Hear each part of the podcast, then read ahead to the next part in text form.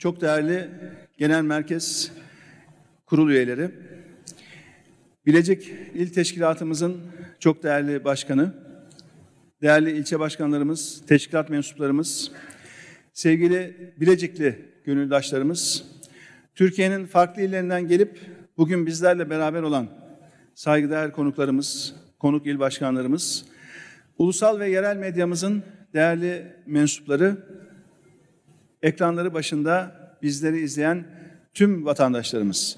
Hepinizi en içten duygularımla selamlıyor. Bilecik Teşkilatımızın birinci olağan il kongresine hoş geldiniz diyorum.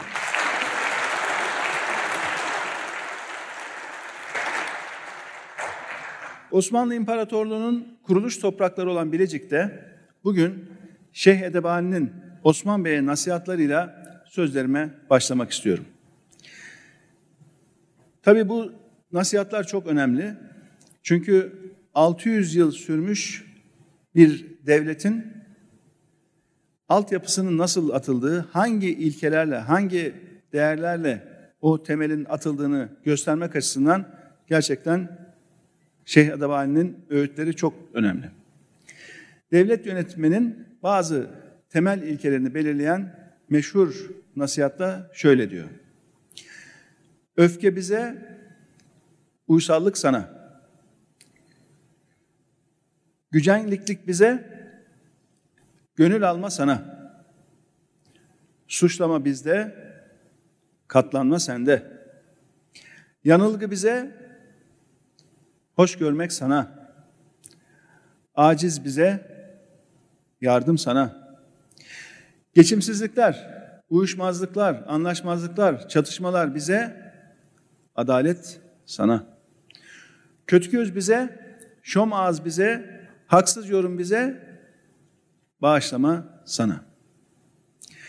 Değerli arkadaşlar, bakıyoruz bugünkü iktidara.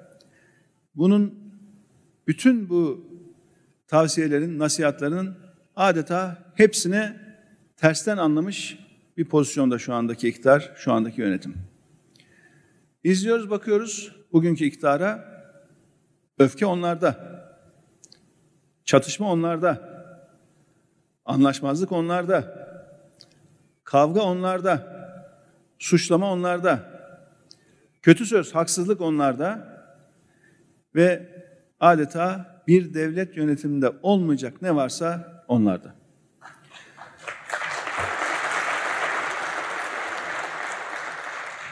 Değerli konuklar, değerli katılımcılar, biz tam 8 ay önce 9 Mart'ta yola çıkarken bu partili cumhurbaşkanlığı sistemine karşı olduğumuzu açık açık beyan ettik. Bu yüzden biz 9 Mart'ta güçlendirilmiş parlamenter sistem vaat ettik. Deva Partisi olarak biz kuvvetler ayrımına ve insan haklarına dayanan güçlü hükümet, güçlü meclis ve güçlü yargıyı esas alan güçlendirilmiş bir parlamenter sistemden yanayız. Bu sistemde tüm vatandaşlarımız haklarından çok daha iyi yararlanacak. Herkes adil muamele görecek. Ülkemiz derinleşen yönetim krizini güçlendirilmiş parlamenter sistemle aşacak. Hukuk devleti olmanın ve demokrasinin evrensel standartlarına uygun temel insan haklarına öncelik veren bir yönetim sistemini hep beraber sizlerle beraber kuracağız ve kavuşacağız.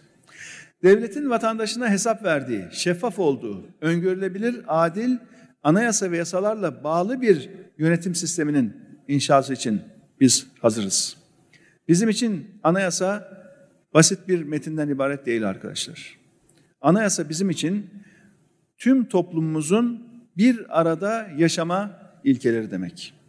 Bizim için bir arada yaşama ilkeleri insan onurunu merkeze almak, hak ve özgürlükleri güven altına almak, kuvvetler ayrılığını tesis etmek, doğayı ve çevreyi korumak, eşitlik, adalet ve laiklik ilkesiyle hukukun üstünlüğüne dayanmak, devletin ideolojik tarafsızlığını sağlamak, yerel yönetimleri ve sivil toplumu güçlendirmektir. Bizim için bir arada yaşamak demek, toplumun tüm kesimlerinin yönetime, devlet yönetimine demokratik katılımı demektir. Bizim için demokratik katılım, devletin tüm kurumlarına istisna yapmadan, hiçbir ayrım yapmadan tüm toplum kesimlerinin ön koşulsuz katılımı demektir.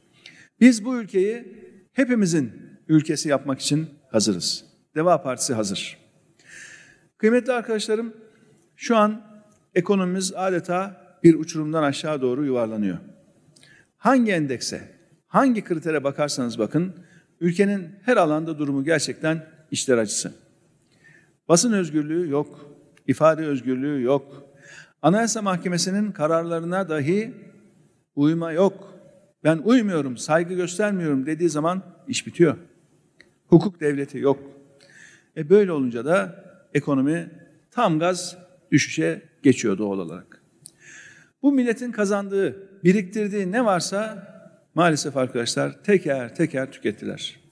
Merkez Bankası'nın tüm biriktirdikleri, rezervler, yedek akçeler hepsini bir çırpıda harcadılar. Ben ve arkadaşlarımın canla başla güçlendirdiği ekonomiyi adeta yerle bir ettiler. Kendileri ve yandaşları dışında şöyle bir dikkat edin. Herkes fakirleşti, fakirleşiyor. Evet arkadaşlar, gerçekten toplum olarak şu anda fakirleşiyoruz. Bu yönetim anlayışıyla da ekonominin toparlanması, canlanması artık mümkün görünmüyor. Bu anlayış üzülerek ifade etmek istiyorum ki bizi bir süre daha fakirleştirmeye devam edecek. Bizi daha da yoksullaştıracak. Paramızın gözümüzün önünde adeta güneşin altında kar nasıl erirse öyle eridiğini görüyoruz. Pazara, markete gittiğimizde hangi parayla neyi alabiliyorsunuz? Şöyle bir bakın gerçekten. Eskiden halkımızın ev alma, araba alma gibi hedefleri vardı. Şimdi aylık mutfak, mutfak masrafını dahi nasıl karşılayacağım diye insanlarımız gerçekten kara kara düşünüyor. Anneler, babalar evlatlarını okula harçlıksız gönderiyor. Yazık arkadaşlar. Gerçekten bütün bu tablonun tek bir sebebi var biliyor musunuz? Tek bir sebebi o da kötü yönetim. Açıkça söyleyelim.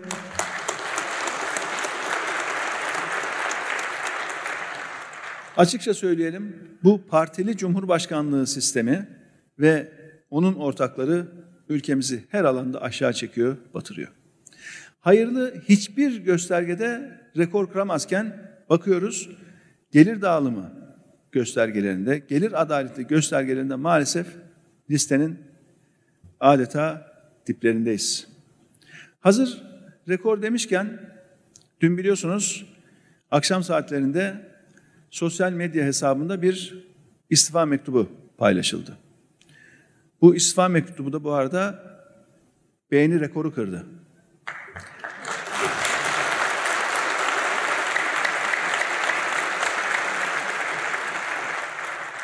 Bizim sosyal medyayı takip eden ekibimizin söylediği rakamlara göre ilk dakikada diyorlar 3000 kişi likeladı bu mesajı. Yani o like tuşuna bastı. Tabii şöyle bir baktığımızda değerli arkadaşlar niye böyle oldu? Nasıl oldu da memleketimiz bu hale düştü diye gerçekten son derece üzülüyoruz. Ülkenin bir bakanı kendi sosyal medya hesabından bir istifa mektubu paylaşıyor. Fakat basından çıt yok. İnsanlar sosyal medyadan bu haberi alıyorlar. Fakat ne devlet basınında ne de hükümetin kontrol ettiği basında hiçbir şey yok. Ne son dakika haber, hiçbir şey yok. Belli ki talimat bekleniyor. Bir yerlerden talimat bekleniyor. Gerçekten sadece ekonominin değil, basın özgürlüğünün de şu anda gelmiş olduğu nokta ülkemiz için işler acısı. Talimat almadan bir istifa haberini basınımız veremiyor, haberleştiremiyor. Dün gece yapılan açıklama değerli arkadaşlar aslında bir istifa açıklaması değil, bir iflas açıklaması.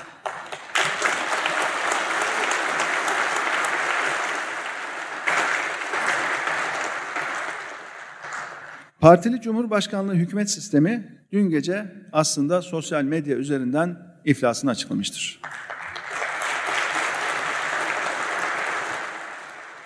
Cuma akşamı ansızın bir gece kararnamesiyle Merkez Bankası Başkanı'nın değiştirilmesi, arkasından bu işlere bakan kişinin ayrılacağını açıklaması ve daha da vahimi bununla ilgili daha henüz hiçbir kesinliğin, hiçbir netliğin önümüzde olmaması.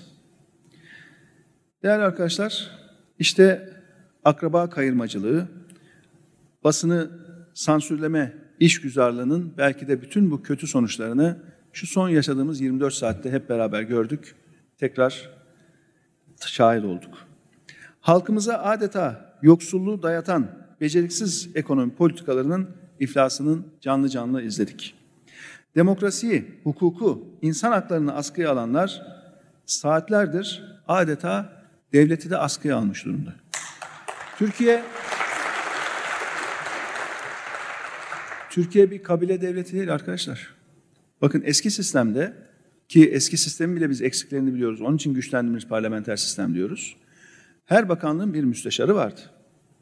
Siyasette olabilecek inişler çıkışlar ya da bu tür türbülanslarda devletin devamlılığını sağlayan müsteşarlar vardı. O müsteşarlık kademesini bir yok ettiler. Niye? Engel oluyor, bize pranga oluyor diye. Müsteşarlar hukuk diyor, kural diyor, önlerine getiriyor. Onlar diyor ki bu vesayet, biz bunu aşacağız.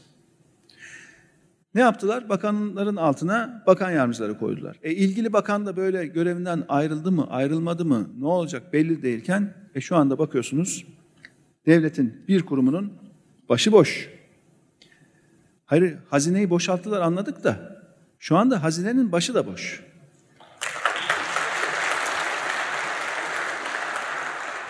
Değerli arkadaşlar böyle bir anlaşmayla bir devlet yönetilemez. Devlet ciddiyetine bu yakışmaz.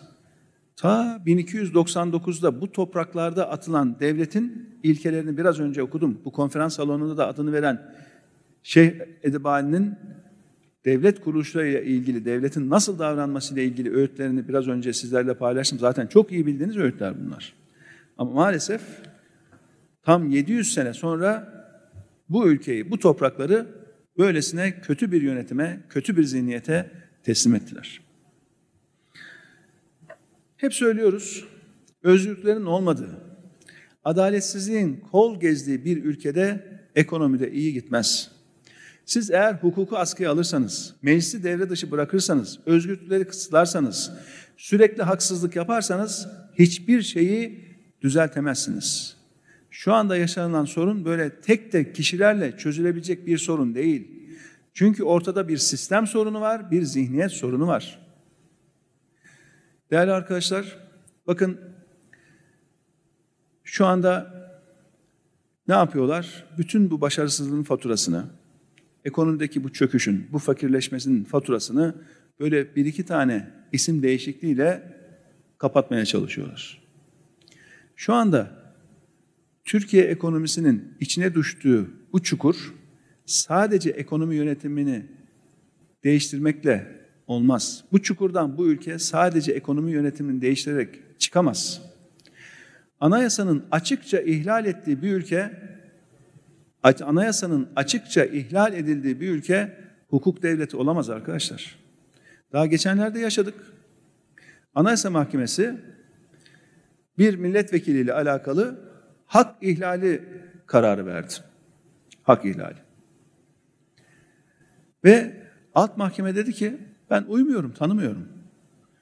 Cumhurbaşkanı da o alt mahkemeyi destekledi.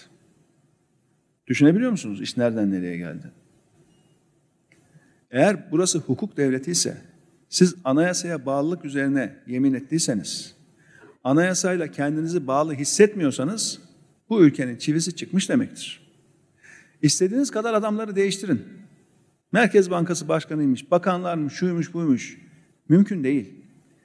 Siz adaleti düzeltmedikçe, demokrasiyi iyileştirmedikçe, ülkede özgürlük ortamını genişletmedikçe bu ülkenin ekonomisi iyileşmez, toparlayamaz. Ekonomi ancak sağlam bir zemin, sağlam bir temel üzerine inşa edilir. Ekonominin temelinde de, de adalet vardır, demokrasi vardır, özgürlükler vardır. Bu zihniyet, bu iktidar değişmeden ekonomi düzelmez arkadaşlar.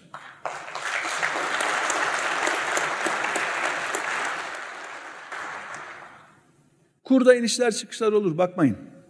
Piyasada o kadar büyük bir para var ki uluslararası piyasalarda. Şu anda Avrupa bankalarının kullanamayıp da Avrupa Merkez Bankası'na park ettiği ve eksi faize razı olduğu 3 trilyon euro para var dünyada.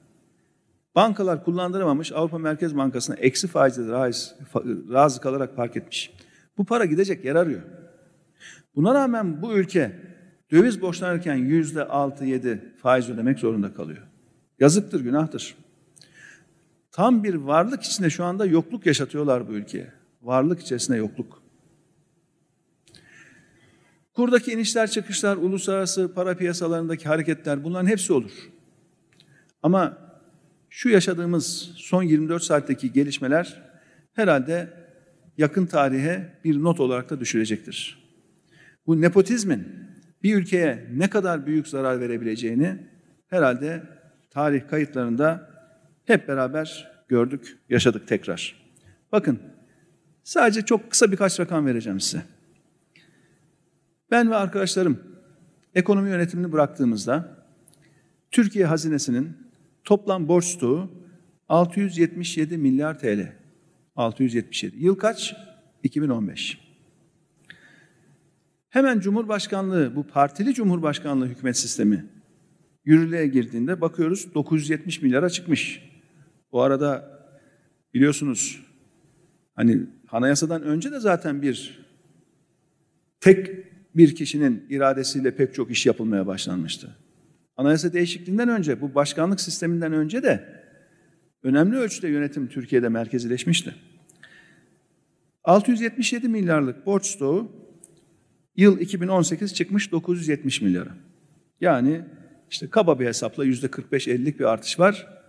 2015-2018 arası. 3 yılda yüzde 45-50'lik bir artış. Peki şu anda ne kadar biliyor musunuz? Daha iki sene geçmiş ha. 2018'den 2020'ye. Hazinenin borçluğu. 1 trilyon 863 milyar lira arkadaşlar. 1 trilyon 863. İki yılda ikiye katlamış devletin borcu. Düşünebiliyor musunuz? Kur artışı. Ödenen yüksek faizler memleketi bu hale getirdi. 2015'te bizim ayrıldığımız yıl devletin faiz ödemesi 53 milyar liraydı. Gelecek yılki bütçede şu anda meclisten geçiyor biliyorsunuz 179 milyarlık faiz ödemesi var. Yazıktır, günahtır. Bir kişinin bu memlekete maliyetinin ne kadar büyük olduğunu düşünebiliyor musunuz? Derin bir bataklığa doğru şu anda ülkemiz maalesef iniyor. Biliyorsunuz 2018'de sadece partili cumhurbaşkanlığı sistemi fiilen uygulamaya geçmedi. Aynı zamanda ilk defa Türkiye'de bir yakın akraba bakan olarak görevlendirildi. Ve iki yılda memleketin düştüğü durum bu. Hazinenin borcu 970 milyardan 1 trilyon 863 milyara çıkmış. Tabii bu yeni para, sıfırlar atılmış hali. Eski parayla hala hesap edenler için 970 katrilyonluk borç, 1 kentrilyon 863 katrilyon olmuş. Yani paradan alt sıfır atmasaymışız, böyle katrilyon değil, kentrilyonları falan konuşmaya başlayacakmışız. Tablo bu arkadaşlar, maalesef. Değerli arkadaşlar, bizim ülkemizin potansiyeli bu değil. Biz doğru, akılcı ve işini bilen kadrolarımızla bu ülkeyi çok kısa bir zamanda canlandırırız. Yeniden ayağa kaldırırız. Beceremeyenler gitsin. Hele bir bakın. Biz yönetime geldiğimizde nasıl yeniden dünyayla rekabet edebilen bir koruma geleceğiz? Hep beraber görürsünüz. Çok açık söylüyoruz. Çok açık söylüyoruz. Özgürlüklerini doyasıya yaşamak için, hukukun üstünlüğünü tesis etmek için, güçlendirilmiş parlamenter sistem için, refahın yükselmesi, yoksulluğun son bulması için diyoruz ki korkma Türkiye.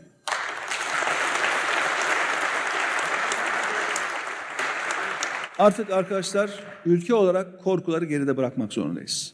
Bu iktidar, bu yönetim sadece korkuyla yönetmeye başladı bu ülkeyi. Kaç yıldır dikkat edin, hep daha kötüsüyle korkutuyor. Düşmanla korkutuyor. Halbuki bu ülkeyi iyi yönetmenin yolu gelecekle ilgili gerçekçi ümitler oluşturmaktır.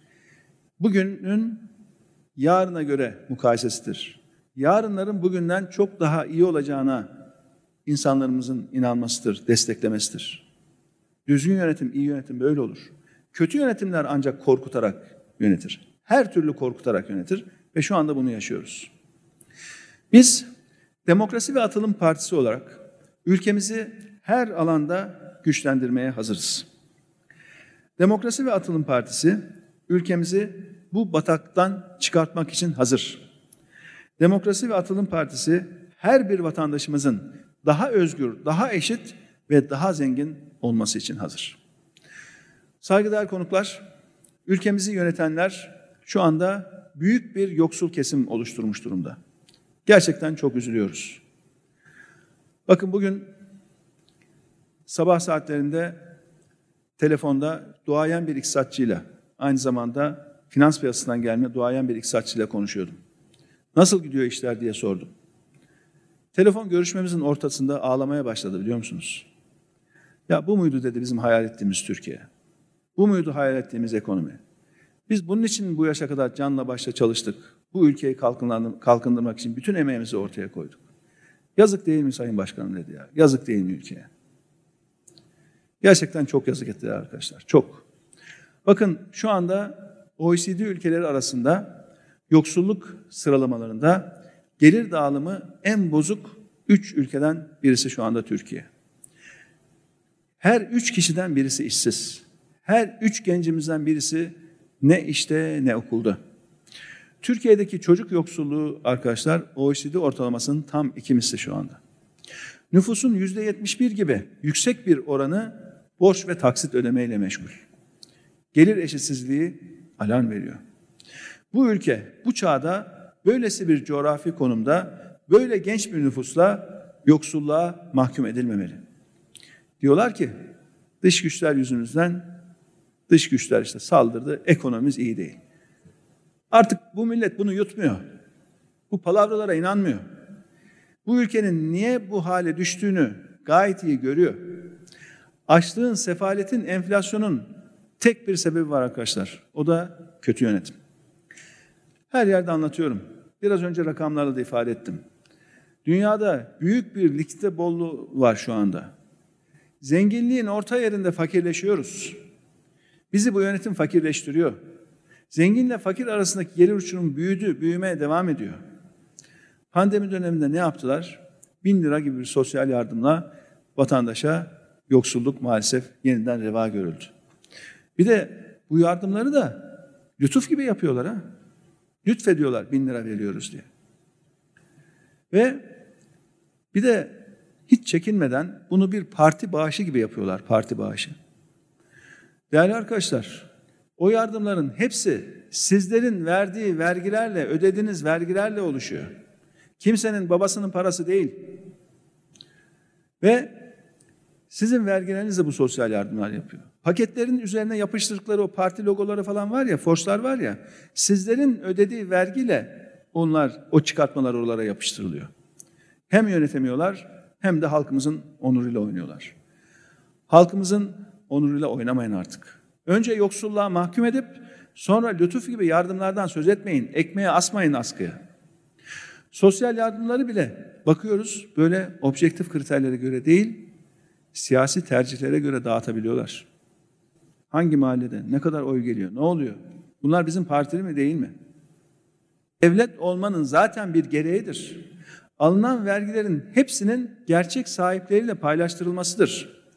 Ama arkadaşlar üzülerek söylüyorum ki, ki kendileri giderse ortadan kalkacakmış, yok olacakmış, kesilecekmiş gibi de bir hava oluşturmaya da çalışıyorlar.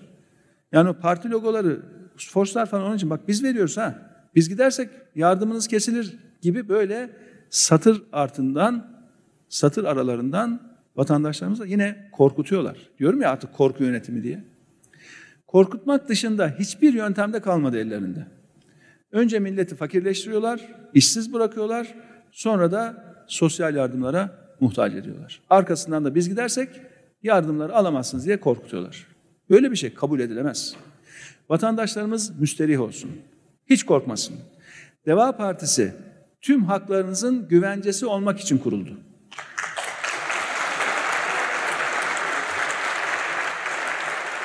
Sosyal destek ve yardımların güvencesi de biz olacağız. Biz sosyal yardımları siyasi rant alanı olarak görmeyeceğiz, göremeyiz.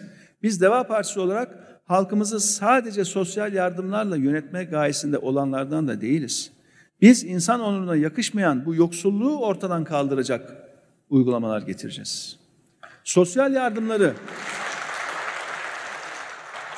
önemli olan budur arkadaşlar. Yoksulluğu ortadan kaldırmak. Yoksulluğun arttığı bir ülkede, ekmek parasına muhtaç olan insanların arttığı bir ülkede onlara yaptığınız yardımlarla siyasi rant peşinde koşamazsınız. Sosyal yardımları objektif kriterlere göre ve hak temelli olarak yürüteceğiz biz. Hak temelli. Yani bu yardımlar zaten vatandaşlarımızın hakkıdır diyeceğiz.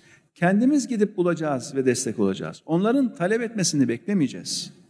Sosyal yardımları aileyi odak alarak yapacağız. Devletin kaynaklarını israf etmeyeceğiz. Kaynakları halkımızın hak ettiği refah seviyesine ulaşması için kullanacağız. Biz oluşturacağımız yeni sosyal yardım ve hizmetler sistemiyle de ülkemizi çok daha güçlü bir toplumsal yapıya kavuşturacağız. Bu yeni sistemle birlikte sosyal yardım, sosyal hizmet, sosyal sigorta ve istihdam hep beraber entegre olarak tek bir politika çatısı altında buluşacak. Böylece bireyi ve aileyi yoksulluk sarmalından kurtaracağız. Yoksulluğu bu ülkenin kaderiymiş gibi gösterenlere inat, halkımızı zenginleştireceğiz. Tabii bunlar zenginleşmeden bahsedince böyle 3-5 kişinin zenginleşmesinden ibaret zannediyorlar bu işi. Öyle değil. Deva Partisi iktidarında arkadaşlar 3-5 zengin üretmeyeceğiz. Bu toplumu topyekün zenginleştireceğiz inşallah. Kıymetli Bilecikli hemşerilerim, ülkemizin bu dibe gidişi sizleri de kuşkusuz etkiledi, etkiliyor. Tarım Bilecik için önemli geçim kaynaklarından birisi. İkliminin ve toprağın elverişli olması sayesinde çok çeşitli ürün yetiştirmek burada Bilecik'te mümkün. Mümkün olması da mümkün de mevcut yönetimle bu ne kadar mümkün onu da görüyorsunuz maalesef. Tarım ve hayvancılıkla uğraşan çiftçilerimiz zor günler yaşıyor. Biz dolara bakmıyoruz diyorlardı ya. İşte o durmadan yükselen dolar yüzünden çiftçilerimiz zor günler geçiriyor. Mazota, gübreye, ilaca, tohuma zam üstüne zam yapılıyor. Dolar arttıkça girdi fiyatları artıyor. Hani dolara bakmıyorlardı ya ama bizim çiftçimiz bakıyor. Değerli arkadaşlar, doğru tarım politikaları uygulanmadan tarım ve hayvancılığı geliştiremezsiniz. Hatta mevcudu dahi koruyamazsınız. Nitekim de koruyamıyorlar. Varsa yoksa ithalat. Tabi bu ithalatı da kimlere yaptırıyorlar, kimlere izin veriyorlar o da ayrı bir konu. Bakın şu anda tarımsal ürünlerde Türkiye'nin yaptığı ihracat 5 milyar, ithalat 9 milyar dolara çıkmış. Tarım ürünlerinde 4 milyar dolar dışarıya bağımlı hale gelmişiz. Artık tarımda bile kendi kendine yeterli bir ülke değiliz maalesef. İthalata bağımlı hale geldik. Bileceğim bu verimli toprakları, bu üretken insanları ile kendimize yetmek, hatta ihracatımızı kuvvetlendirmek mümkünken biz şu anda her şeyi dışarıdan almaya başladık. Hani milli ve yerli diyorlardı. Hani ithalata bağlı bir ekonomik sistem istemiyoruz diyorlardı. Ne oldu? Lafla kolay. Laf üretmeyi biliyorlar. Ama iş üretmek söz konusu olduğunda kimse ortada yok.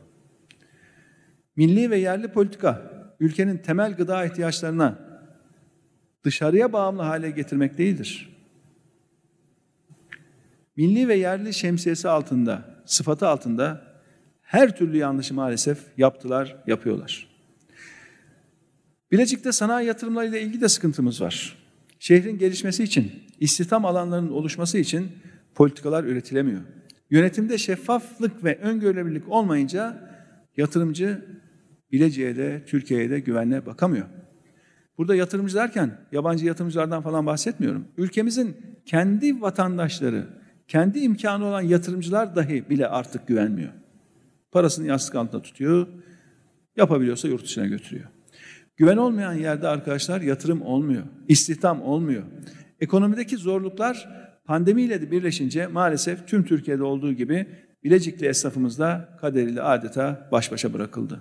Siftah yok, kazanç yok. Ama esnafımızın masrafları, borç taksitleri, kiraları aynen işlemeye devam ediyor. Güçlü bir ekonomi olmayınca tabii güçlü bir devlet imkanı olmayınca destek de verilemiyor. Varsa yoksa kredi. Ülkede faizli kredi borcu olmayan esnaf vatandaş nerede bırak, neredeyse bırakmıyorlar. Bakın Şeyh Edebali'nin ahilik kültürüyle yüzyıllar önce güçlendirdiği Bilecikli esnafımız da artık zorda. Bu şehir, Bilecik bunları hak etmiyor. Bunlar şehrimize yakışmıyor. Bunlar Türkiye'ye yakışmıyor. Biz Bilecik'in dertlerini biliyoruz, görüyoruz. Bilecik'in derdi çok ama devası hazır. Biz Bilecik'te tarımı ve hayvancılığı geliştireceğiz. Çiftçimize, esnafımıza destek olacağız. Yerli tohumu teşvik edeceğiz, destekleyeceğiz. Güven ortamını yeniden tesis ederek Bilecik'in sanayi yatırımlarından daha fazla yararlanmasını ve istihdam alanlarının oluşmasını sağlayacağız.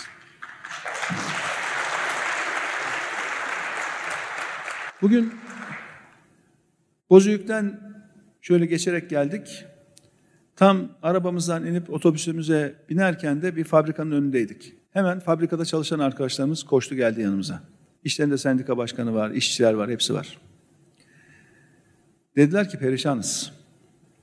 Şu torba yasaya da aman dikkat edin dediler. Bakın bu torba yasada işçilerin hakkını adeta gasp eden, işçileri daha da zor duruma sokacak maddeler var dediler. Ben de içimden dedim ki, e siz toplumdan koparsanız, halktan koparsanız, halkla irtibatınızı yitirirseniz, artık çarşı pazar dolaşamıyorsanız, sokaklarda, caddelerde bizler gibi, hepimiz gibi rahat yürüyemiyorsanız, ülkenin gerçeklerini göremezsiniz. Yanlış kararlar alırsınız. Meclise yanlış yasa tasarıları, yasa teklifleri gönderirsiniz. Ama arkadaşlar biz Türkiye'ye, Bilecik'e deva olmaya hazırız. Deva Partisi hazır. Şimdi sizlere soruyorum. Bilecik hazır mı?